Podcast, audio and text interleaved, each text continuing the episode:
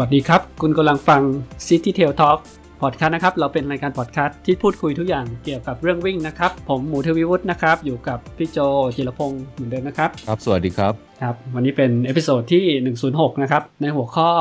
การกลับมาซ้อมหลังจากจบฤดูการแข่งขัน อันนี้เป็นครับเนื้อหาต่อจากอาตอนที่แล้วนะครับ เรายังอยู่ใน VDOT Training Series นะครับของ ลุงแจ็คเดเนียลเนื้อหาเรียบเรียงจากหนังสือ Running Formula อ่าครับเชิญโจได้เลยครับ ก็คราวที่แล้วเราพูดถึง the season plan ใช่ปะว่าเอ่อในฤดูกาลหนึ่งอะนะก็คือตั้งแต่วันที่เราเริ่มซ้อมวันแรกไปจนถึงวันที่เราลงแข่งรายการสำคัญที่เป็นเป้าหมายของเราอะนะอันเนี้ยเรานับเป็นหนึ่งฤดูกาลนะลุงแจ็คก็บอกว่าให้แบ่งเป็น 4 เฟส ถ้าเวลาในอุดมคติของแกก็คือ เฟสละ6สัปดาห์นะฮะแต่ถ้าใครมีเวลาไม่ถึงอะไรก็ไปเปิดตารางแกดูว่า ถ้ามีเวลาไม่ถึงเอ่อเอ่อหกสัปดาห์ในแต่ละเฟสนะก็คือรวมทั้งหมด 24 สัปดาห์เนี่ยถ้ามีเวลาไม่ถึง 24 สัปดาห์ตามเวลาอุดมคติของลุงแจ็คเนี่ยก็ไปดูตารางแล้วก็จะดูว่าจะซ้อมแต่ละเฟสอ่าเป็นอ่าเวลากี่สัปดาห์นะฮะเพราะว่าลุงแจ็คให้ความสำคัญแต่ละเฟสนี่แตกต่างกันนะครับผมก็ในแต่ละเฟสก็จะมีเป้าหมายของการซ้อมนะฮะ ที่เฉพาะเจาะจงไปที่จะพัฒนานะฮะ ถ้าเป็นตั้งแต่เฟส2เฟส3เฟส4เนี่ย ซึ่งจะมี quality training ใช่ไหมหรือ quality run เนี่ยครั้งที่แล้วเราก็บอกว่า ถ้ามีคำว่า quality เนี่ยแปลว่าเหนื่อยแน่ใช่ไหมฮะ จะเป็น interval จะเป็น tempo จะเป็นอออะไรล่ะเอ่อ repetition อะไรพวกเนี้ยนะเหนื่อยเหนื่อยแน่นอนเนี่ยถ้าเป็น quality run เนี่ยมันก็จะมีว่าในแต่ละเฟสจะมี quality run อะไรที่เป็นเป้าหมายนะที่เป็น เป้าหมายลำดับแรกนะฮะให้ซ้อมวันแรกอ่าแล้วก็สามารถที่จะมีคุณ i t y Run ที่เป็นเป้าหมายที่2นะฮะก็คือเป้าหมายรองลงมาคือไม่อาชีพก็โอยังโอเคอยู่ แต่ก็คือเหนื่อยเหนื่อยเหมือนกันแต่ในเพสที่อาจจะอ่อไม่ได้ทรมานทรกรรมมากเท่ากับอันแรกนะแต่ก็ควรจะ ซ้อมในลำดับที่ 2 ของสัปดาห์ คือร่างกายอาจจะโดนซ้อมอันแรกมา แล้วก็มีความล้ามาระดับหนึ่งแล้วอะไรอย่างเงี้ยอืมแล้วก็อาจจะมีการซ้อม quality run ใน target ที่ 3 หรือ Q3 เนี่ยถ้าคิดว่าเราอยากจะ maintain สมรรถภาพด้านใดที่เคยซ้อมไปแล้ว หรือว่ากำลังจะซ้อมนะฮะซึ่งเป็นเป้าหมายที่ 3 ในระหว่างที่ ที่ที่มีแผนการซ้อมนะฮะเราสามารถที่จะใส่ตัวรายการแข่งขันให้สอดคล้องกับแผนการซ้อมก็ได้ ซึ่งลุงแจ็คไม่ได้ห้ามเรื่องการแข่งขัน แต่ให้ดูว่าควรจะไปแทนที่ quality run อันไหน แล้วก็ควรจะซ้อม เอ้ยควรจะลงแข่งด้วยแผนการวิ่งอย่างไรนะฮะเพื่อไม่ให้มันไปขัดแย้งกับแผนการซ้อมโดยรวมอของฤดูกาลทั้งหมดนั้นนะครับผมก็สุดท้ายเนี่ยก็ไปปิดที่นักวิ่งลงแข่ง ในรายการที่เป็นเป้าหมายนะครับผมเอ่อคราวที่แล้วเนี่ยเราก็พูดถึงว่าหลังจากลงแข่งแล้วเนี่ยลุงแจ็คก็แนะนำให้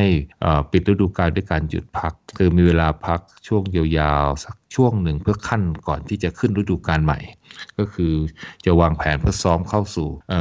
เป้าหมายในรายการถัดไปนะฮะ ก็อยากให้มีการพักไม่ใช่ว่าซ้อมเสร็จเอ้ยวิ่งแข่งเสร็จแล้วปุ๊บเข้า phase หนึ่งของ season plan อันใหม่เลยนะฮะก็อยากให้มีการพักก็เพื่อทั้งซ่อมแซมร่างกายที่อาจจะบาดเจ็บเล็กๆเล็กน้อยๆ หรืออาจบาดเจ็บพอสมควรอะไรก็แล้วแต่นะครับ เสร็จแล้วเนี่ยสิ่งสำคัญก็คือที่ได้ก็คือการฟื้นฟูทั้งสภาพจิตใจ ทำให้มีจิตใจนะเราได้ผ่อนคลายนะครับ ผมเราก็จะได้มีกำลังใจแล้วก็เพื่อที่จะมุ่งมั่นเข้าโปรแกรมการซ้อมที่เข้มข้นอ่าในฤดูกาลถัดไปนะครับผมจริงๆแล้วเนี่ยในเรื่องของ the season plan ที่ลุงแจ็คพูดเนี่ยผมจุดไปแค่ตรงที่บอกว่าอะ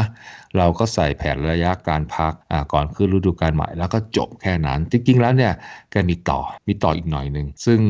ดูแล้วปุ๊บเนี่ยก็เลยคุยกับหมูว่าเออเราควรจะ ยกเอาท่อนสุดท้ายของ The Season Plan เนี่ยออกมาพูดแยกเป็นอีกเรื่องหนึ่ง เพราะดูเหมือนว่ามันจะเข้ากับสถานการณ์ในช่วงนี้นะฮะครับในช่วงนี้ เพราะว่าลุงแจ็คเนี่ยจะพูดเรื่องว่าเมื่อเราหยุดพักนะไปช่วงเวลาหนึ่งเนี่ยนะฮะแล้วเราจะกลับมาซ้อมเนี่ยเราควรจะซ้อมอย่างไร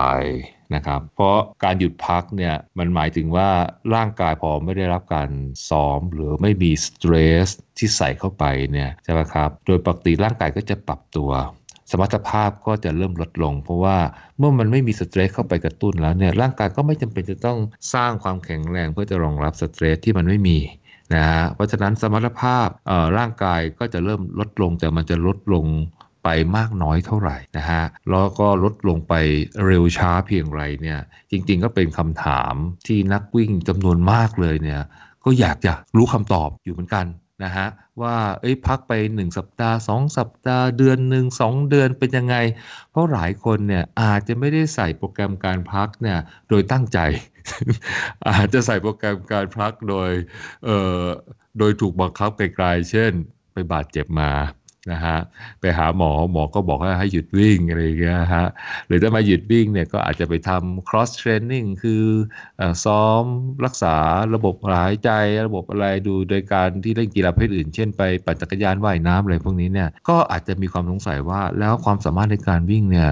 มันลดลงไปไหมนะครับผมอ๋อวันนี้เนี่ยลุงแจ็คมีคำตอบให้นะครับผมแต่ก่อนอื่นเนี่ยลุงแจ็คบอกว่า สมมติว่าถ้าเราไปพักมาช่วงเวลาหนึ่งแล้วเนี่ย แกอยากจะแนะนำนะก่อนที่เราจะเริ่มเข้าสู่ฤดูกาลใหม่นะฮะ มีคำแนะนำ5ข้อประมาณนี้นะครับผม อันแรกเลยเนี่ย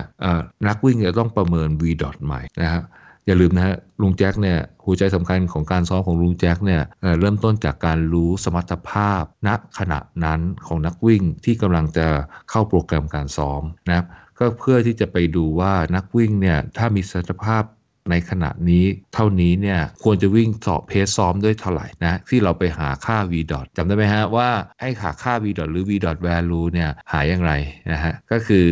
หาโดยการเอาผลการแข่งขันที่ไปแข่งมาหยกๆเนี่ยนะฮะเมื่อไม่นานมานี้เนี่ยเอามาคำนวณคือใส่ระยะทางที่ลงแข่ง แล้วก็ระยะเวลาที่วิ่งได้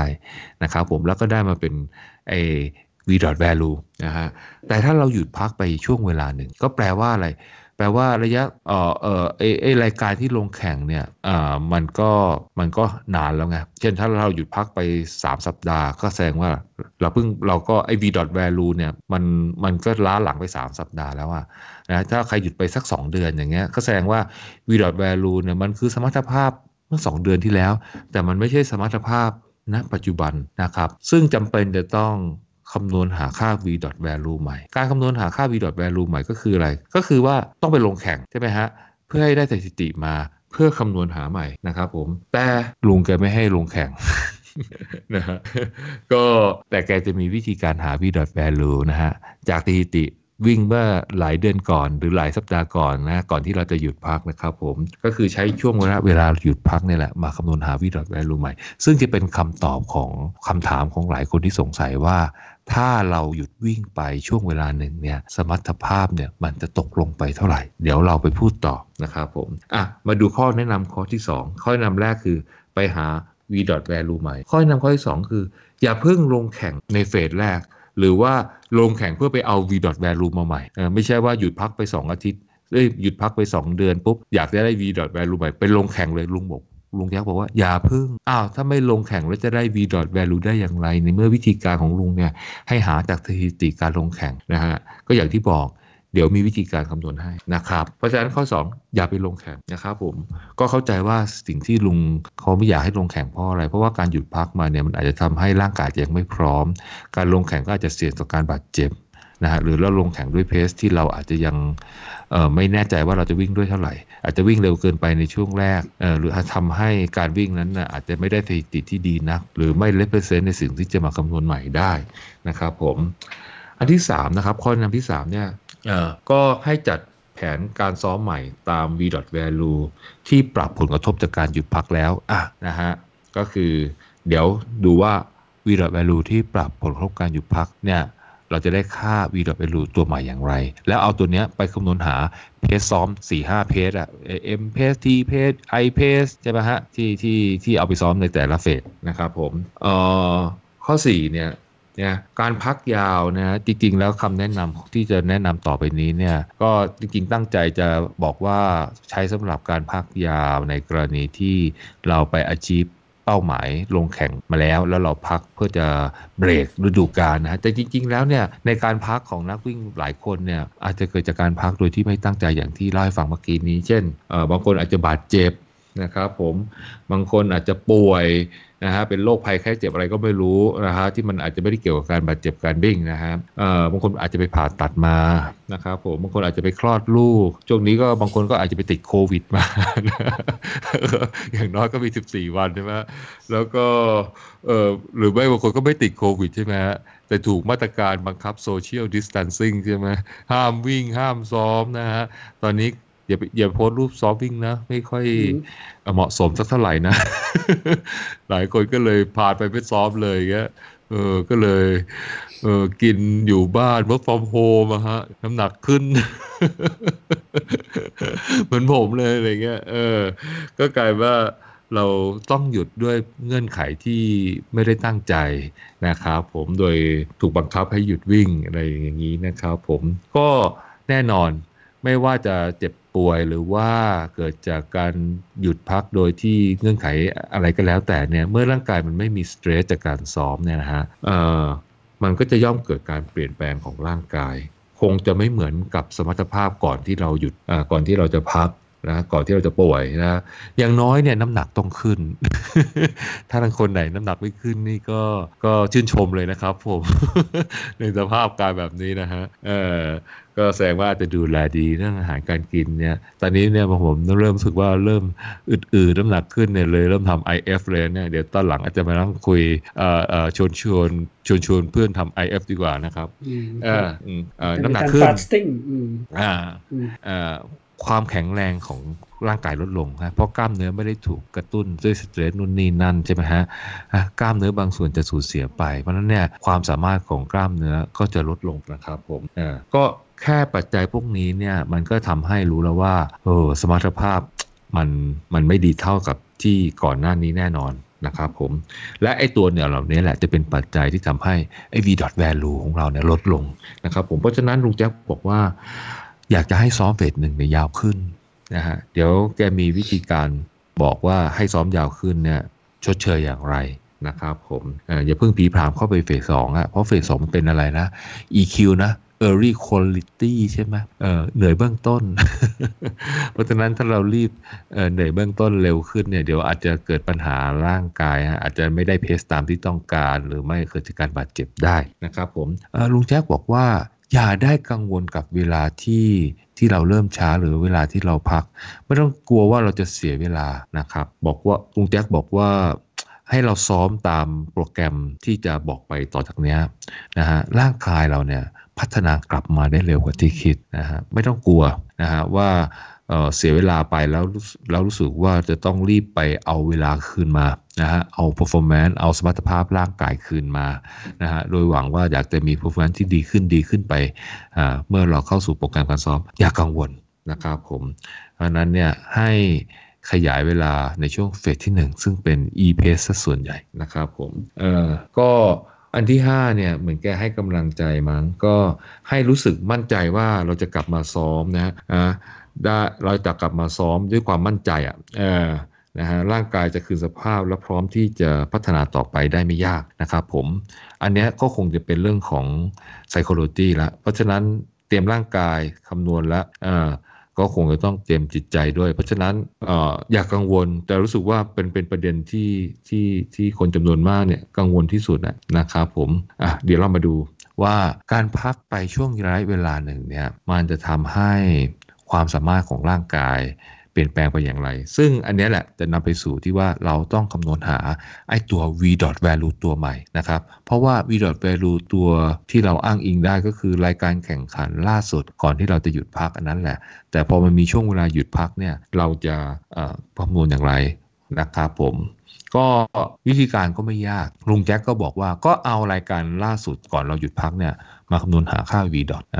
value นะครับแต่อย่าเพิ่งไปดูว่า pace เป็นเท่าไหร่นะครับผมเพราะว่าเราต้องปรับไอ้ v dot value ตัวนี้ ให้มันสะท้อนกับระยะเวลาที่เราพักไปนะฮะพัก 2 อาทิตย์ พัก 3 อาทิตย์พัก 1 เดือน พัก 2 เดือน พัก 3 เดือน พัก 4 เดือนนะครับผม v dot value ก็จะแน่นอนครับ ก็จะลดลงตามการเวลานะครับผมลุงแจ๊คให้หาเขาเรียกว่าเป็น fraction of v dot value นะครับผมก็คือจะเป็นเปอร์เซ็นต์ที่ที่มันยังคงเหลืออยู่นะจาก เวลาที่เราพักอยู่ ถ้าพักน้อยนะฮะเปอร์เซ็นต์คงเหลือก็จะอยู่เยอะใช่ไหมฮะก็คือว่าถ้าไม่พักเลยก็คือ 100%ถูกป่ะเอ่อถ้าพักจำนวนที่มากขึ้นมากขึ้นก็จะลดจาก 100%นะฮะเป็น 90 80 อะไรประมาณนี้ใช่ไหมครับผมแล้วจำนวนพักจำนวนวันเนี่ยมันจะเป็นเท่าไหร่ลุงแจ็คก็จะมีตารางนะของแกอีกแล้วอะก็คือว่าเอ่อตารางของแกเนี่ยจะบอกว่าจำนวนวันที่ที่พักเนี่ยพักจากการวิ่งเนี่ยกี่วัน นะฮะแล้วไอสัดส่วนของเปอร์เซ็นต์ที่ยังคงเหลือค่า v dot เนี่ยมันเหลืออยู่กี่เปอร์เซ็นต์ ก็ในในในในเรื่องท้ายๆตรงนี้นี่นะ ก็อย่างก็คงจะเหมือนเรื่องก่อนๆนะมันเป็น magic number ของลุงแก แกบอกแกไปทำวิจัยมา แกไม่บอกเลยนะว่ามันมาจากไหน มันมาจากยังไง ก็คงจะไปทำวิจัยอะไรของแกมานะฮะ สมมติว่าเชื่อตัวเลขของแกเชื่อตัวเลขของแกแล้วกันนะฮะ เปิดตารางแกดูเลย นะฮะเออตารางแกเนี่ยนะ แกให้ข้อมูลว่าสัดส่วนของ v value คงเหลือจากการพักเนี่ยแกให้เป็น 2 ประเภทอ่าประเภทแรกคือเอ่อสัดส่วนคงเหลือนะเขาเรียกเป็น fraction of v value ตัวที่1นะฮะหมายถึงว่าพักไปเลย ไม่ทำอะไรทั้งสิ้นไม่ออกกำลังกายในรูปแบบอื่น ไม่วิ่งด้วย ไม่อะไรด้วย พักไปเลยครับอืมพักเต็มที่เลยนะฮะ ก็ให้อ่านคอลัมน์ที่ที่อยู่ใต้ fraction v value 1 แต่ถ้านักวิ่งคนนั้นเนี่ยอาจจะไม่ได้วิ่งอ่าคงไม่ได้วิ่งอะใช่ไหมแต่ทำ cross training ด้านอื่น อย่างเช่น ไปว่ายน้ำไปปั่นจักรยานนะฮะเอ่อซึ่งยังคงเอ่อให้ร่างกายมีสเตรสที่จะพัฒนาเรื่องของระบบไหลเวียนหัวใจไหลเวียนโลหิต ระบบหายใจอะไรยังอยู่ดีเนี่ยนะฮะก็ให้ไปอ่านคอลัมน์ fraction of v value หมายเลข2 ซึ่งคนที่เขายังทำ cross training ฝึกร่างกายด้วยวิธีการอื่นๆ นอกจากวิ่งเนี่ยแน่นอนสมรรถภาพก็คงเหลือน่าจะคงเหลือมากกว่าคนที่ไม่ได้ทำอะไรเลยนะครับผมเออแล้วแกให้อ่านตารางนี้ก็เดี๋ยวเดี๋ยวหมูคงโพสไอตัวบล็อกนะ ให้เห็นตารางทั้งหมดนะครับผมใช่ครับแกแบ่งตารางมาเป็นว่าถ้าหยุดไม่เกิน 5 วันเอ่ออัตราอ่าสัดส่วนคงเหลือเนี่ยคือ 100%เลย อย่างเช่นสมมุติว่าถ้าเรามี v value คำนวณไว้ 50 ก็แสดงว่าถ้าเราหยุดวิ่งไป 5 วันเลยเนี่ยมันก็ยังคงเหลือ 50 เต็มเต็มที่เลย เพราะฉะนั้นเนี่ยสมมติว่าวันวันภายวันที่ 4 วันที่ 5 ไปลงแข่งเนี่ยก็ก็น่าจะได้สถิติเท่าเดิม สมมุติว่าร่างกายไม่บาดเจ็บอะไรนะ แล้วก็ fresh เต็มที่พร้อมลงแข่งนะ โดยสมมุตินะ เออซึ่งโดยข้อเท็จจริงแล้วมันคงไม่ใช่อะไม่ใช่ โอ้โห ลงแข่งมาราธอนมาอีก 5 วันไปลงแข่งนี่ร่างกายมันจะฟิตเท่าเดิม จะ fresh เท่าเดิมเนี่ยคงไม่ใช่ มันคงมีความเหนื่อยสะสม มีความช้ำสะสมเลยนะ แต่สมมุตินะ ถ้าดูค่า v ดอทหมายความว่าดูตามตัวเลขเนี่ย คือความสามารถความเอ่อสมรรถภาพเนี่ยยังคงเหลือร้อยเปอร์เซ็นต์แต่ถ้าหยุดพักไป 6 วันนะครับ สัดส่วนคงเหลือเนี่ยจะเหลืออยู่ 0.997 หรือ 99.7%ของ v value ก่อนหยุดพักนะฮะ เมื่อกี้ผมยกตัวอย่างตัวเลขเนี่ย สมมติว่าคำนวณตัวเลข v v value ได้ 50 นะฮะ ถ้าบอกว่าหยุดไป 6 วันก็แปลว่ามันเหลืออยู่ 99.7 ใช่ไหมฮะ ก็คือคูณด้วยจุด997นั้น v value ก็ลดลงจาก 50เหลือ 49.85 ลดลงไป 0.3%อ่าเมื่อเราพักเป็นวันที่ 6 นะครับถ้าพักไป 7 วัน มันจะลดลงเหลือ 99.4%นะฮะ v value 50 50เนี่ยก็จะลดเหลือ 49.7 สังเกตดูไม่มากนะถ้าพักไป 21 วัน ลุงแกบอกว่าจะคือแบบไม่วิ่งเลยเลยนะ ไม่วิ่งเลยนะ v value จะลดลงเหลือ 95.2%ห้าเปอร์เซ็นต์เอง ถ้า5%เอง5%ถ้าหยุดไป 3 สัปดาห์ 21 วันนะฮะ ถ้าหยุดไป 8 สัปดาห์ประมาณ 6 เดือนนะครับ ก็จะลดลงเหลือ 84.7% ประมาณ 85 ถ้าหยุดไป 2 เดือนเนี่ยอิมพลายว่าสมรรถภาพการวิ่งของเรา สมรรถภาพการวิ่งของเราลดลงไปประมาณ 15%เยอะไหมสองเดือนใช่ไหมสักพอสมควรพอสมควรเหมือนกันเออสองเดือนนะสิบห้าเปอร์เซ็นต์เออก็คือ 8 8วีคอะ56 วันน่ะเออประมาณใกล้ๆ 60 วัน แต่ถ้าหยุดไปประมาณ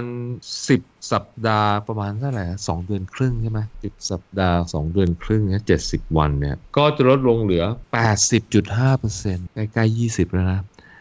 ลุงแจ็คเนี่ยตารางแกเนี่ยไปสิ้นสุดที่หยุดไป 72 วันอะก็มา10 สัปดาห์เศษๆนิดๆเนี่ยสมรรถภาพจะลดลงเหลือ 80 แล้วแกบอกว่า 72 วันหรือมากกว่า 72 วันให้ใช้ตัวเลข 80%ตัวเดียวเลยเออ จริงๆก็อาจจะอิมพลายได้ว่าหลังจากนี้แล้วเนี่ยเออมันคงมันคงนิ่งๆ แล้วมันคงจะไม่ค่อยลดลงแล้วล่ะเออหรือจะอิมพลายว่ามันคงไม่มีนักวิ่งคนไหนหรอก แม่งหยุดหยุดไป72วันแล้วมันมันไม่วิ่ง มันคงต้องกลับมาวิ่ง เพราะฉะนั้นเนี่ยขี้เกียจทำตารางแล้วพอ ก็เลยใช้72วันหรือมากกว่า อันนี้เนี่ยผมไม่รู้ว่าแก หมายความว่ายังไง หมายความว่าหลังจากจีบสองวันแล้วร่างกายมันไม่ลดลงไปต่ำกว่า 80%ละอ่า อันนี้ตีความอันแรก หรือตีความที่สองว่า เออมันคงไม่มีนักกีฬาคนไหนแม่งหยุดนานกว่านั้นนะถ้าแม่งหยุดเกิน 72 วันนะมันคงเลิกวิ่งแล้วละมันคงไม่ต้องการมาซ้อมเลยละไม่ต้องไปหาวีดงวีดอทแวลูหลังเอ่อปรับใหม่แล้วล้วละเพราะฉะนั้นพอขี้เกียจแล้วเอออะไรเออมันอาจเขาอาจจะหมายถึงแบบหลังผมก็ได้นะ แต่ก็ไม่เป็นไรแต่ผมคิดว่า 72 วันเนี่ยก็น่าจะเป็นกรอบเวลาที่นานพอสมควรเหมือนกันนะเออก็แต่ถ้าใครอยู่ประมาณสัก 3 เดือนเนี่ยนะก็อาจจะใช้ตัวเลขในตารางแกนเนี่ยแหละ ก็คือคงเหลือสมรรถภาพ 80%อืมก็คือสมมุติว่าถ้ามีเอ่อไอ้ v dot value 50 นะฮะ ก็ถ้า 80%ก็เท่าไหร่8 5 40 v dot value ก็จะลดลงเหลือ 40 นะครับอ่าเราเอา 40 เนี่ย ก็ไปเปิดตารางหาเพจซ้อม e pace t pace i pace p pace r pace อะไร r pace อะไรอย่างเงี้ยใช่ไหมฮะ ก็ได้เพจซ้อมมา อันนี้แหละเราก็ได้เพจซ้อมมาที่จะใส่ในโปรแกรมการวิ่งในแต่ละเฟสนะครับผมผมคำนวณคร่าวๆนะฮะ ถ้าเราเออเอาตัวเลขนะฮะ 72 วันไปลบ 5 วันเขาบอกว่าถ้าภายใน 5 วันเนี่ยเออไม่อ่าสภาพไม่ลดสภาพเท่าเดิมนะคือร้อยเปอร์เซ็นต์แต่ถ้าบอกว่า 72 วันเนี่ยผมลบ5หรือ67 วัน แล้วหารด้วยยี่เอา 20เปอร์เซ็นต์ตั้งหารด้วย 67 วันเนี่ยมันจะออกประมาณจุด3เปอร์เซ็นต์ต่อวัน เพราะฉะนั้นเนี่ยก็ น่าจะสรุปได้ว่าถ้าเราหยุดวิ่งนะหนึ่งวันแปลว่า สมรรถภาพเนี่ยจะหายไป 0.3%ถ้าหยุดวิ่งไปประมาณ 10 กว่าวันเนี่ยก็ก็ประมาณสัก 2%กว่าๆอะไรเงี้ยก็อย่าลืมหักว่า 5 วันแรกมันมันไม่ลดไงเออหรือถ้าคำนวณง่ายๆเอาตีสัก3เลยสองสามเปอร์เซ็นต์ไม่ได้ต่างกันมากนะฮะอันนี้แหละเราก็สามารถใช้เป็นแนวทางประกอบในการประเมินดูว่า เราหยุดวิ่งไปนานเท่าไหร่ สมรรถภาพเนี่ยจะหายไปเท่าไหร่ หายแน่นะฮะแต่หายไปเท่าไหร่ ลุงแจ็คให้เขาเรียกว่าให้ฟลอร์มั้งนะพื้นน่ะแบบว่ายังไงมันคงไม่ไม่หายไปต่ำกว่านะไม่น้อยกว่า 80%คงเหลือ 80%นะอืมเพราะฉะนั้นก็เบาใจได้มันสมรรถภาพเราคงไม่หายไป 80%เหลือเออมากกว่า 20%นะก็คือยังคงเหลือประมาณสัก 80%ให้เรารู้สึกว่าเออช่วงโควิดนี้นะ ถ้าเราไม่วิ่งเลยอะไรอย่างเงี้ยอ่าก็ก็โอเค ความสามารถเราลดลงไปมัน 20%อะไรเงี้ยซึ่งมันอยู่ในวิสัยที่พอเราไปลงซ้อมกลับมาใหม่ แล้วมันจะกลับคืนมาภายในเวลาไม่นานนะนะฮะอันนี้ผมอ่านตัวเลขคอลัมน์ที่บอกว่า หยุดวิ่งไปเลยนะฮะไม่ทำอะไรเลยนะฮะกินนอนอย่างเดียวเลยนะฮะเรามาดูว่าถ้าคนทำ cross training แต่แกก็ไม่บอกนะ ว่าตัวถ้าไปปั่นจักรยานต้องปั่นหนักเท่าไหร่อะไรเงี้ยถ้าว่ายน้ำต้องหนักหนาสาหัสเท่าไหร่เนี่ย ก็คงจะประมาณว่าเออมันคงมีสเตรสที่ไปทำให้ร่างกายรับความรู้สึกแล้วยังคงเมนเทนความแข็งแรงของกล้ามเนื้ออยู่อะไรอยู่อะไรอย่างเงี้ยนะฮะระบบหายใจยังพอใช้ได้อยู่ไม่ตกไปมากเนี่ยนะฮะเออถ้าหยุดไป 72 วันหรือมากกว่าเนี่ยนะฮะสมรรถภาพยังคงเหลือ0จุดเก้านะหรือ 90%ก็แสดงว่าถ้าคนไม่วิ่งเลยเนี่ยลดลงไป 20 แต่ถ้ายังทำนู่นนี่นั่นอะไรอยู่เนี่ย ลดลงไปแค่ 10%เองนะฮะก็ยิ่งทำให้เรากลับมามีสมรรถภาพเร็วขึ้น ถ้าเราลงเข้าไปโปรแกรมการซ้อมอย่างจริงจังนะได้ในเวลาไม่นาน อย่างผมเนี่ยหยุดพักซ้อมวิ่งนะ น่าจะตั้งแต่ต้นเดือนกุมภาแล้ว ตอนนี้ก็ โอ้สองเดือนแล้วนะเนี่ยใกล้เจ็ดสิบสองวันแล้วเนี่ย แต่ผมยัง ปั่นจักรยานอยู่ นะฮะผมก็จะอิมพลายว่าเอ่อความสามารถในการวิ่งของผมเนี่ยน่าจะคงเหลือประมาณสัก 90%อู้แต่โจยังได้แอโรบิกไงแค่อาจจะกล้ามเนื้อตรงวิ่งอาจจะไม่ได้ใช้หรือใช้เอน้ออยก็เนี่ยน้อยกว่าก็เนี่ยแหละอาจจะไอ้ไอ้ที่ยังคงเหลือ 90%นี่อาจจะยังคงเหลือเอยอาจจะเสียไปจากไอ้ตัวความแข็งแรงของกล้ามเนื้อไงอืมเพราะฉะนั้นเอ่อสมมุติว่าผมเคยวิ่งเวลาเท่านี้เนี่ยเอ่อเวลาน่าจะแย่ลงไปเท่าไหร่ละ10%อะไรเงี้ยมั้ง ก็คงไปใช้เป็นเกณฑ์ในการคำนวณคร่าวๆอะนะเออให้เป็นพอเป็นไอเดีย จริง ๆ แล้วเนี่ยตารางนี้ลุงแกตั้งใจที่จะไปหา v value ตัวใหม่ไงนะแต่แกไม่ได้ประมาณว่าไม่ได้บอกว่า เอ้ยคุณมีความสามารถเหลือ 80%เพราะฉะนั้นเวลาคุณวิ่งถ้าคุณเคยวิ่งได้สี่ชั่วโมงอะไรเงี้ย คุณจะต้องวิ่งไปสี่ชั่วโมงครึ่งอามาราธอนเนี่ย แกคงไม่ได้มีความตั้งใจตรงนั้น แต่แกมีความตั้งใจว่า v value เนี่ยจะลดลงไป 20%แล้วก็เอาเอา v value ตัวใหม่เนี่ยเอาไปคำนวณหาอ่าหาค่าไอตัว v value เพื่อไปอ่านค่าไอตัวเพจซอใหม่ไงเพราะว่าเพจซอมันต้องใช้เพจมันต้องใช้ v value ที่สะท้อนถึงสมรรถภาพร่างกาย ณ ปัจจุบันนะครับผมเมื่อเราหยุดมานานแล้วนะครับผมเราใช้ v ที่หยุดมานานแล้วนะฮะเราก็ต้องปรับเอาวันที่หยุดพักเนี่ยเข้าไป วีดอทตัวเดิมด้วย เพราะฉะนั้นก็ไปอ่านตารางว่าหยุดมากี่วัน นะครับ แล้วก็ดูว่า v value คงเหลือเท่าไหร่นะครับ ถ้าเรามีถ้าเราหยุดไปเฉยเลยเนี่ยก็ให้อ่าน v ตัวที่1นะฮะคอลัมน์ที่ 1 ก็คือ เต็มที่เลย 72 วันหรือมากกว่า 72 วันเนี่ยก็มันยังคงเหลือประมาณ 80นะหรือสรุปว่าความสามารถตกไปประมาณ 20%แต่ถ้าเราเมนเทนนะทำ cross training ว่ายน้ำปั่นจักรยานหรือออกกำลังกายรูปแบบอื่นเนี่ยฮะที่ไม่ใช่วิ่งเนี่ยความสามารถก็ยังคงเหลือ 90%อ่าหรือตกไปแค่ 10%เอง ราะฉะนั้นตัวเลขพวกนี้ก็จะทำให้นักวิ่งเนี่ยเบาใจว่า หลังจากที่เราหยุดโควิด ไปแล้วเราวิ่งอยู่ในบ้านมั่ง หรือว่าไม่ได้วิ่งกันเลยอะไรอย่างเงี้ยเพราะกลัวจะไปรับเชื้อโรคมาอะไรงานเนี่ยนะฮะเมื่อกลับไปเนี่ยอย่างน้อยเนี่ยมันมีฟลอร์ที่ 80-90 อยู่นะครับผมเพราะนั้นเนี่ยไม่ต้องกังวลว่าหยุดวิ่งไปนานขนาดนี้แล้วเนี่ยนะฮะเออเราก็ไม่รู้ว่า มันจะพฤษภามิถุนาเราจะได้กลับมาทำงานหรือเปล่าเนี่ยหรือได้กลับออกไปสวนลุมเปิด หรือตัวชุดจัดเปิดหรือเปล่าเนี่ยเออแต่ก็คงจะอยู่ใน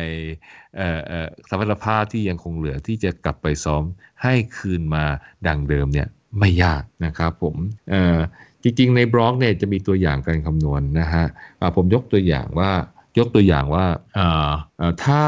ถ้าเรามี v value 50อ่าออก ตัวเลขเมื่อกี้เลย แล้วผมยกตัวอย่างว่าถ้าเราหยุดไป 63 วันนะครับอ่าเราไปเปิดตารางของลุงแจ็คแกดู บอกว่าอ่าทำไม่วิ่งเลยนะฮะอ่า v dot value คงเหลือจะเหลือ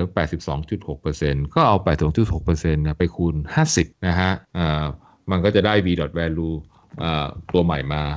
นะครับผมอ่าเดี๋ยวลองคำเดี๋ยวลองคำนวณเลยนะ 82.6%คูณ 50 ก็จะได้มา 41.3 นะครับผม แต่ถ้ายังคงเขาเรียกว่าอะไรล่ะยังคงซ้อมนุ่นซ้อมนั่นในอยู่นะฮะวีดอไปรูเนี่ยเอ่อมันลดลงไปคงเหลือนะฮะ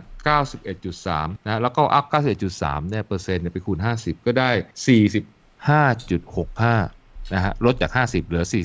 45.65 นะฮะ แต่ยังก่อนเรายังเอาวีดอแวลูตัวนี้เนี่ย ไปเปิดตารางหาค่าเพสซ้อมไม่ได้ ราะอะไร เพราะเมื่อกี้ผมเออผมเกริ่นถึงว่า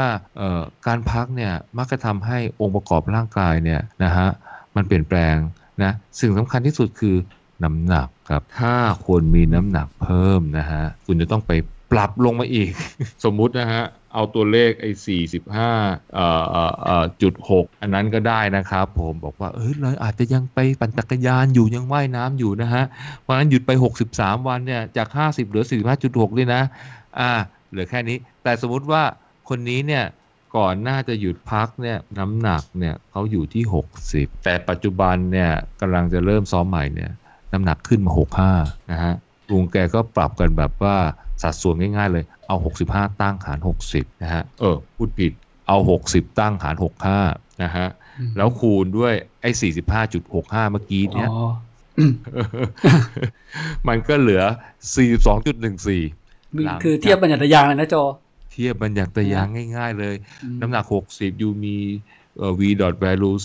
45.65 ถ้าน้ำหนักขึ้นมา 65 คูณเท่าไหร่ เอา 60 ตั้งหาร 65 คูณด้วย 42 เอ้ย 45.65 v dot value คงเหลือ 42.14 เอาค่า 42.14 เนี่ยเอาไปเปิดตารางเนี่ย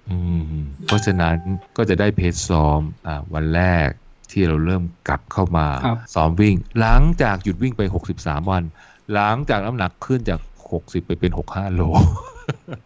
เออ ก็ได้เป็นไอเดียนะ ผมว่านะ จับต้องได้เป็นรูปธรรมหลังจากที่มีคนมาบอก เออหลายบทความบอกว่า เออเนี่ยต้องจุดไปกี่สัปดาจะน้ำมันเท่าไหร่อะไรเท่าไหร่เนี่ยนะ เออ ลุงแจ็คแกมีตัวเลขมหัศจรรย์มาให้เราประเมินดูคร่าวๆด้วยนะให้เป็น pace ซ้อมด้วย เอาเอาค่า v value 42 เนี่ยนะ ไปเปิดตารางดูว่าได้ i pace เท่าไหร่ถ้าซ้อม interval ต้องซ้อม pace นี้นะ t pace เท่าไหร่ถ้าซ้อม tempo นะ ก็ซ้อม pace นี้นะ อะไรอย่างเงี้ย easy run คุณต้องวิ่ง pace นี้นะ อะไรเงี้ยหรือ repetition pace คุณต้องซ้อม pace นี้นะ ได้ครบถ้วนหมดทุกอันนะครับผมอะเมื่อกี้พูดถึงความเร็วหรือ intensity นะฮะจะต้องมาพูดถึงว่า แล้วไอ้ความสามารถวิ่งระยะไกลที่พูดถึงเมื่อกี้เนี่ยว่าเออน้ำหนักเพิ่มขึ้นแล้วก็ความแข็งแรงร่างกายก็ลดลงด้วย นะฮะเพราะว่าสเตรสแต่การวิ่งมันไม่มีแล้วอะ่ะหรืออืมหรือมันมีในรูปแบบอื่นเนี่ยทำให้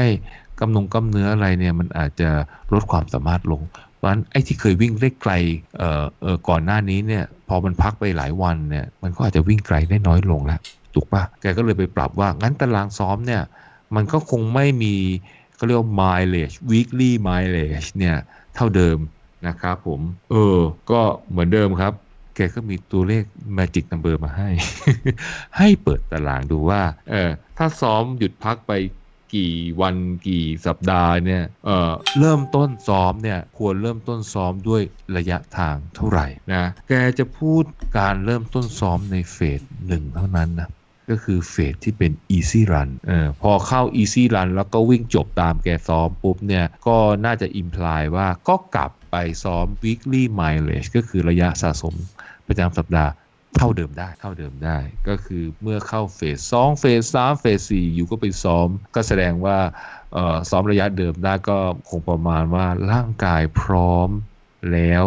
นะฮะโดยที่มีความสามารถกลับไปเป็นเหมือนกับตอนก่อนหยุดพักก่อนหยุดวิ่งแล้วซ้อมได้ นะครับผมเอ่อเมื่อกี้ผมยกตัวอย่างหยุดพักไป 63 วันนะฮะ 63 วัน 79 63 69 สัปดาห์เลยแต่ในตารางเอ่อตัวเลขมหัศจรรย์ของแกเนี่ยนะ แกแบ่งเป็นคัตกรีอยู่ 4 คัตกรีนะฮะ 63 วันเนี่ยตกคัตกรีที่ 4 เลยนะครับคัตกรีสุดท้ายก็คือ หยุดตั้งแต่ 8 สัปดาห์ขึ้นไปนะฮะ ก็เขาบอกว่าเดี๋ยวผมสรุปคร่าวๆสำหรับคนยังไม่เห็นตาราง ในคัตเกอรี่ที่1หรือกลุ่มที่1เนี่ยถ้าหยุดไปไม่เกิน5วันเนี่ยนะฮะอ่าหยุดไม่เกิน5วันเมื่อกี้เนี่ยอืมเอ่อสภาพสภาพคงเหลือก็ร้อยเปอร์เซ็นต์ใช่ไหมงั้นก็อยู่ก็วิ่งปกติเลย อยู่ซ้อมเพจปกติเลยเอ้ยสมมุติว่าในหนึ่งสัปดาห์เคยวิ่งได้สัปดาห์ละ80กิโลเมตรอยู่ซ้อมระยะเดิมได้เลย ไม่ต้องมากังวล ไม่ต้องมานั่งปรับเออแต่ถ้าสมมุติว่าหยุดซ้อมไปมากกว่านั้น เช่น หยุดซ้อมไป ในแคตตากรีสองเขาก็แบ่งเป็นเอ่อเอ่อหกถึงยี่สิบหกวันกับยี่สิบแปดวันอะไรอย่างเงี้ยนะเออก็ก็บอกว่าให้แบ่งเป็น 3 ช่วงนะครับ ก็คือว่าถ้าคนเออให้แบ่งเป็น 2 กลุ่มนะฮะเอ้ให้แบ่งเป็น 2 ประเภทนะครับผมก็คือว่าเอ่อสำหรับคนที่อยู่ในคัตกรีสองเนี่ยให้เริ่มต้นเลยนะคัตกรีที่ 2 คือว่าหยุดตั้งแต่ 6 6 วันถึง 28 วันนะก็คือประมาณ 1 สัปดาห์จนถึง 4 สัปดาห์เนี่ยแหละนะก็ให้ครึ่งแรกเนี่ยนะฮะ หมายความว่าให้ซ้อมด้วยเอ่อ e-pace 50%โหลดอ่าก็คือว่าก็คงประมาณว่า e-pace อันที่คำนวณใหม่นะ นะฮะ50%ก็คงจะเป็น 50%ของระยะทางที่เคยวิ่งได้นะครับผมอ่าก็คือเช่นถ้าบอกว่าเอ่อ80%เอ่อไอ้ยใช่พูดผิด 80 โลใช่ไหม80 โลเคยวิ่งได้ 80 โลก็เอ่อก็ให้วิ่งช่วงแรกเนี่ย 40 กิโลแบบผมว่าเอ่อด้วยด้วยไอ้ e pace ก็คือ pace ใหม่เนี่ย 50%ของโหลดนั้นก็คือ ก็คือยังไม่ให้คิดวิ่งไปถึง 80 80 โลก็ให้วิ่งแค่ 40กิโลก่อนใช่ไหมฮะ แล้วครึ่งหลังเนี่ยผมก็ไม่รู้ว่าเฟสหนึ่งเฟสสองไอ้ยเฟสหนึ่งเนี่ยแบ่งเป็นครึ่งแรกครึ่งหลังอะไม่รู้สมมติว่าถ้าครึ่งแรกก็คงมีสักสามสัปดาห์แรกมั้งใช่ไหมเฟสสองก็ไอ้ยครึ่งหลังก็สามสัปดาห์ถัดไปมั้งให้วิ่ง 75%ของโหลดก็ 80 กิโลเมตร 75%เท่าไหร่ละก็สัก 60 กิโลอะไรเงี้ยเขาคงไปเกลี่ยกันนะฮะเขาก็จะแบ่งไปเป็นตามระยะเวลาที่หยุดนะครับผมก็ก็จะมีเป็น6ถึง28 วันก็เป็นกลุ่มที่2ถ้ากลุ่มที่ 3 ก็4ถึง8สัป4สัปดาห์จนถึง 8 สัปดาห์นะฮะแล้วกลุ่มที่ 4 คือ 8 สัปดาห์ขึ้นไป นะครับผมเมื่อกี้นี้เนี่ยผมยกตัวอย่างผมกระโดดข้ามมาเลยนะฮะเพราะว่าตารางมันก็ไปเปิดดูเนี่ยไม่ยากนะครับผม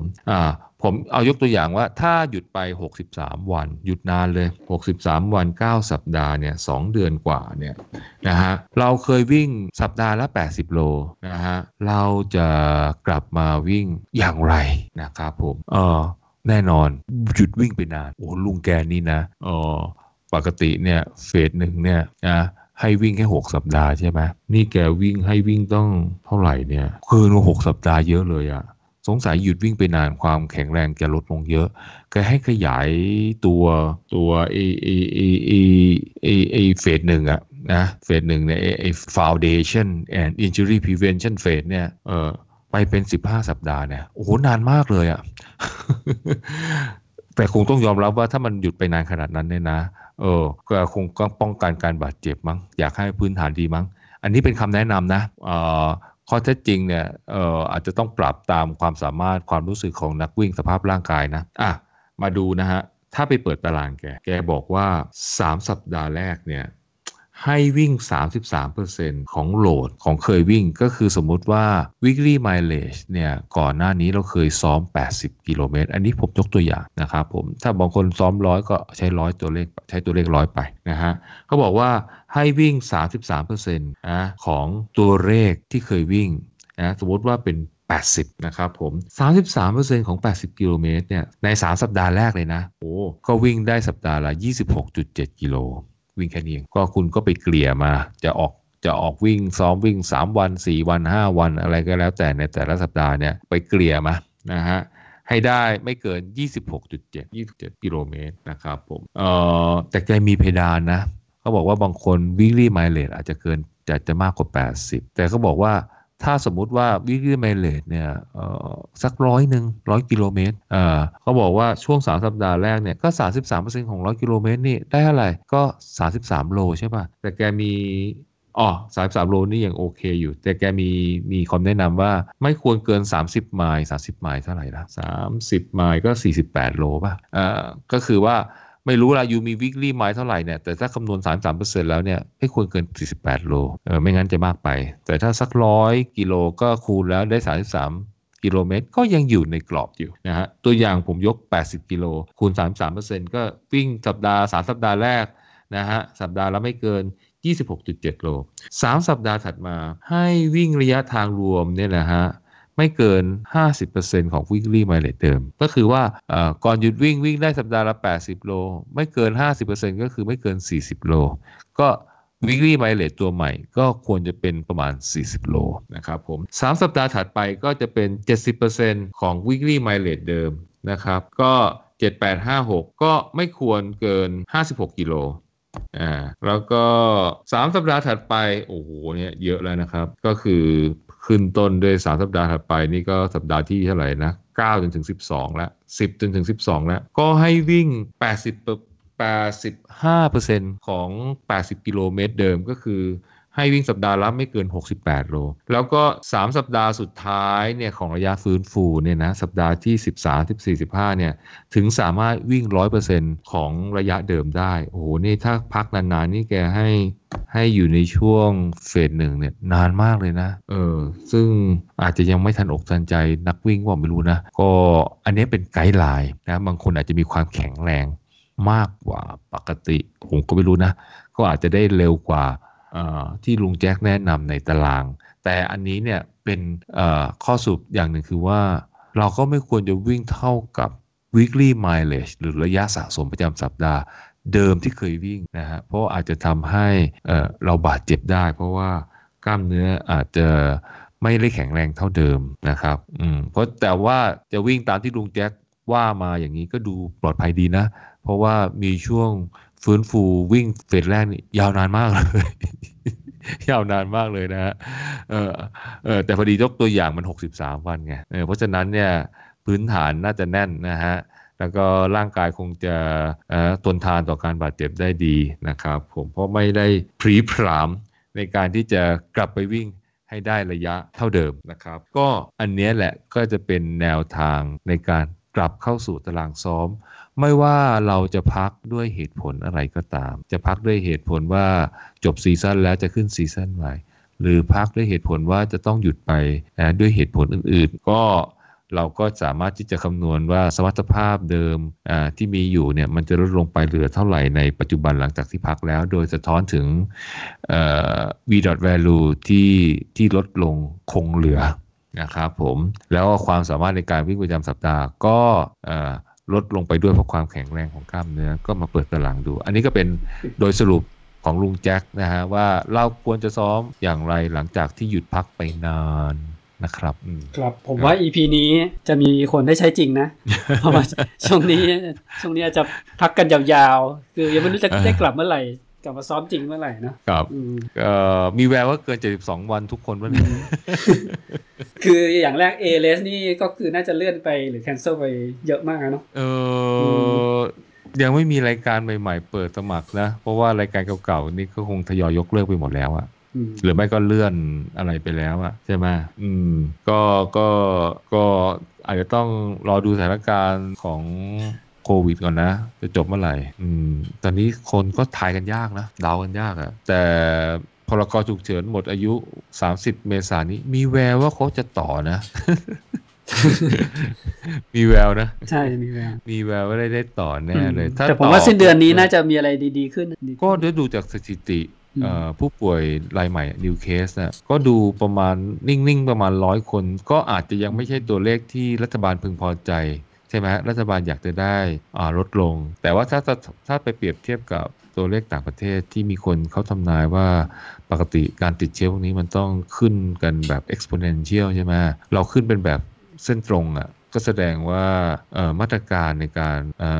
ยับยั้งหรือควบคุมการแพร่จะแพร่กระจายเนี่ยผมว่าทำได้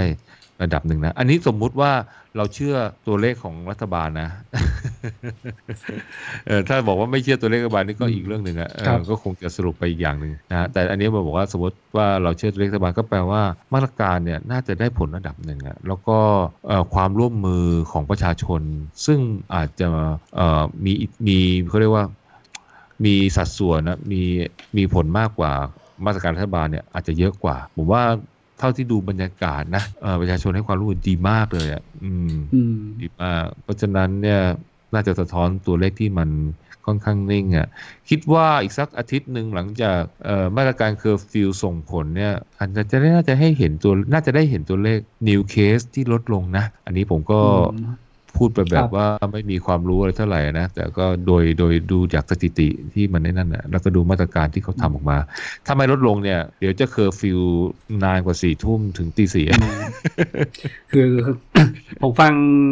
อาจารย์หมอหลายคนเขาบอกเออต้องควบคุมอัตราการแพร่เชื้อต่อต่อคนนะคือคนที่ติดเชื้อแล้ว มีโอกาสแพร่เชื้อไปได้เท่าไหร่เนี่ยเขาเรียกว่าอ่าเรียกนะอาอาศูนย์นะเอ๊ะอาศูนย์ถ้าศูนย์เป็นสองเนี่ยแป๊บเดียว แสนคนแล้วล่ะเพราะมันจะ double ไปเรื่อยๆใช่ป่ะคนได้รับเชื้อก็ไปต่อแล้ว double double ใช่ป่ะคือต้องต้องควบคุมให้ใกล้ตัวเลขหนึ่งมากที่สุดแล้วจะอยู่ในปัจจัยที่ยังควบคุมตอนนี้น่าจะประมาณหนึ่งใช่ไหมหนึ่งเศษใช่ไหมน่าจะหนึ่งจุดหนึ่งหนึ่งจุดสองช่วงที่ร้อยกว่าคนร้อยกว่าร้อยกว่านั้นน่าจะประมาณยี่สิบเปอร์เซ็นก็คือหนึ่งจุดสองอืมอืมครับ ก็ก็ก็รอลุ้นนะ ช่วงนี้ผมก็ไม่ค่อยจะบริโภคข่าวโควิดเท่าไหร่ละดูแค่ตัวเลขอัปเดตผมว่าฟังอย่าฟังแฟกต์แล้วกันพวกใส่ความเห็นส่วนตัว แล้วพยากรณ์นู่นนู่นนี่นั่น ก็อาจจะทำให้เกิดความเครียดได้ไง ใช่ คือคือผมคิดว่าเราดูแลตัวเองนะ ถูกต้องตามหลักวิชาการ social distancing ออกจากบ้านก็อาจจะมี protection ระดับหนึ่งนะใส่หน้ากากผ้าอย่างน้อยหน้ากากผ้าใช่ไหมฮะแล้วก็ หลีกเลี่ยงการจับต้องสิ่งสาธารณะนะอยู่ห่างไกลบุคคลอื่นนะมีเจลแอลกอฮอล์เตรียมตัวไว้ล้างมืออะไรอย่างนี้นะฮะแล้วก็อยู่บ้านให้มากที่สุดออกจากบ้านเท่าที่จำเป็นนะผมคิดว่าแค่นี้เนี่ยเราก็ไม่ได้เป็นส่วนหนึ่ง ซึ่งจะกลายเป็นอาสูรนะใช่ไหมพอเราไม่ได้เป็นส่วนหนึ่งของอาสูรแล้วเนี่ยมันก็จะเราก็จะไม่ได้เป็นภาระให้สังคมอะอุ้ยอาสูรผมว่ามันมันยากมากนะคืออาสูรคนที่ ได้รับเชื้อไม่มีโอกาสแพร่เลยนะ อืมอันนี้คือหมายความว่าเขาต้องรู้ว่าใครมีเชื้อแล้วควบคุมควอนตีนได้หมดไงก็นี่ไงจริงมันหายความว่าทำมันทำงั้นมันทำไม่ได้ไงเราตรวจเชื้อยังได้น้อยเลยอะเชื้อยังเราไม่ได้เยอะ คือเราก็ต้องไม่ให้ตัวเราไปเป็นส่วนหนึ่งของปัญหา อืมนะฮะก็บางคน จะออกไปวิ่งอะไรอย่างเงี้ยนะฮะผมคิดว่าก็เอาที่ดูปลอดภัยอะ อืมหมายความว่าอยู่หน้าบ้านอยู่ในแวกบ้านอะไรเงี้ย หรือจะออกไปห่างจากบ้านก็ก็ไม่ควรจะเป็นบริเวณที่มันมีคนอะ อืม แล้วก็งดงดโพสต์อะไรตามโซเชียลอะไรผมว่านะก็จะดีหน่อย คือเราอยากซ้อมก็ซ้อมของเราไปอะแล้วก็ให้มันปลอดภัยอะผมคิดว่าทุกคนเนี่ยน่าจะมีวิจารณญาณระดับหนึ่งอะแต่ก็ไม่ได้สนับสนุนให้คนออกไปพุก พุกเอ่อพลุกพล่านอะไรนะอืมบางคนก็อึดอัดอึดอัดอยากจะซ้อมอะไรเงี้ยใช่ไหมเออผมผมคิดว่าถ้าคนเขาอยากจะซ้อมแล้วคนเขาระมัดระวังตระหนักอะไรดีแล้วเนี่ยผมว่าเขาดูแลตัวเองได้แหละอืมมันไม่ได้ออกไปช้อปปิ้งไม่ได้ออกไปอะไรเออโซเชียลมีติ้งนู่นนี่อะไรเงี้ยเออแต่ก็ไมันก็อยากจะพูดประเด็นนี้มากเห็นก็มีดราม่าอะไรกันเยอะพอสมควรเหมือนกันเนาะก็อย่าให้ตัวเองเป็นส่วนหนึ่งของปัญหาแล้วกันนะ นะแล้วก็ตัวเลขเอ่อ new case จะได้ลดลงเร็วๆนะฮะอืมเราก็จะได้กลับเข้าสู่สังคมปกติใช้ชีวิตปกติ ตัวนี้ก็อยากจะกลับไปทำงานจะแย่อยู่แล้วอะอืมเกี่ยช่วงนี้ก็ทำงานที่บ้านมาสองสัปดาห์เศษๆเนี่ย ก็กิจกรรมทางกายนะฮะก็ลดลงนะฮะการขยับเขยื้อนอะไรก็น้อยมากเลยนะฮะก็เลยรู้สึกว่าตัวอ้วนกลม ตอนนี้เลยเลยเลยเลยมาทำนะ ทานอาหารเป็นเวลานะฮะ intermittent fasting นะฮะ คืออย่าเรียกว่าอดเลยดีกว่า ในช่วงเวลา ตอนนี้ผมใช้เวลาอะไรนะ 14 กับ 10อะก็คือทาน 10 แล้วก็ไม่ทาน เรียกว่าไม่ทานดีกว่า 14 ช่วงที่ทานเราก็ทานให้ ถูกต้องตามโภชนาการได้ปริมาณสารอาหารตามที่เหมาะสมอะไรเงี้ยเอ่อช่วงที่ไม่ทานก็ทานแต่น้ำเปล่า หรือไม่ก็อย่างมากก็เป็นกาแฟดำหรือชาครับแบล็กทีชาดำชาไม่ใส่นมไม่ใส่น้ำตาลอะไรเงี้ยก็จะระงับความหิวได้นะสำหรับคนที่อาจจะรู้สึกหิวขึ้นมาพอทานปุ๊บก็จะไม่ค่อยหิว แล้วก็แก้ง่วงได้ด้วยอืมนะครับผมเออก็มันมีประาณแหละสิบสองสิบสองไม่โจจริงๆแล้วเนี่ย fasting เท่าที่ผมอ่านนะ จริงๆแล้วก็ มันแนวคิดเนี่ยคือแค่การการให้เราทานอาหารเนี่ยเป็นช่วงเวลา เพื่อที่จะให้ร่างกายเนี่ยย่อยอาหารให้หมดนะเอ่ออย่างวันก่อนอ่านโพสต์ของโคชเอิร์นเนี่ยแกบอกว่าร่างกายจะใช้เวลาในการหลังจากทานอาหารครั้งสุดท้ายเนี่ย12 ชั่วโมง ก็คือจะย่อยอาหารเกลี้ยงเลยนะและหลังจาก 12 ชั่วโมงเนี่ยถ้าร่างกายต้องการพลังงานเนี่ยก็จะดึงพลังงานจากไขมันสะสมไงอืมอืมเพราะฉะนั้น ถ้าเรา12 12เนี่ยก็คือเป๊ะเลยเราก็ร่างกายก็เผาอาหารอาหารเผาเผาผลาญสารอาหารจากอาหารที่เราทานไปหมดเกลี้ยงเเพียงพอแต่สมมติถ้าเรากินอาหารพลังงานน้อยกว่าอะมันก็อาจจะหมดเร็วกว่านั้นนะแต่ถ้ากินอาหารปกติใช้เวลา 12 ชั่วโมง การงดทานไปเกิน 12 ชั่วโมงเนี่ยก็คือเหมือนกับเปิดวินโดว์ให้กับ ร่างกายดึงเอาไขมันสะสมมาใช้ เขาเลยแนะนำสูตรยอดฮิตก็คือ 16 กับ 8 ก็คือว่าให้มีส่วนเกิน 12 ชั่วโมงเนี่ยไปถึง 4 ชั่วโมงไง ก็เหมือนกับว่าให้ร่างกายดึงเอาไขมันมาใช้ในช่วงเวลา 4 ชั่วโมงมไม่ว่าจะเป็นการนอนการตื่นนอนอะไรเงี้ยร่างกายใช้พลังงานอยู่ตลอดเวลาเนี่ย ถ้าอยู่ในกรอบเกิน 12 ชั่วโมงเนี่ยเขาก็จะดึงไขมันมาใช้